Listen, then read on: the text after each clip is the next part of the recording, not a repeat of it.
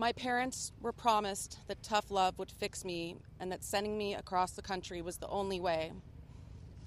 I was sent to four facilities of almost a two year period, and my experience at each one haunts me to this day. I was strangled, slapped across the face, watched in the shower by male staff, called vulgar names, forced to take medication without a diagnosis, not given a proper education, thrown into solitary confinement in a room covered in scratch marks and smeared in blood, and so much more.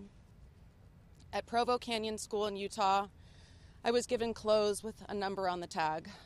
I was no longer me. I was only number 127. I was forced to stay indoors for 11 months straight. No sunlight, no fresh air. These were considered privileges. Children were regular hit, thrown into walls, and even sexually abused at Provo. I wish I could tell you that what I experienced to witness was unique or even rare, but sadly it's not. Every day in America, children in congregate care settings are being physically, emotionally, and sexually abused. Children are even dying at the hands of those responsible for their care.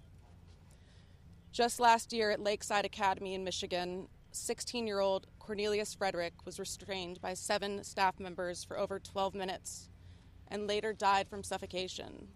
Why? Because he threw a sandwich in the cafeteria, and for this, he died. The multi billion dollar troubled teen industry has been able to mislead parents, school districts, child welfare agencies, and juvenile justice systems for decades. The reason is a system wide lack of transparency and accountability. It's clear that the state by state patchwork of limited, weak oversight and inconsistent licensing requirements is not working. Federal law and funding are desperately needed to bring real reform and true accountability to congregate care in America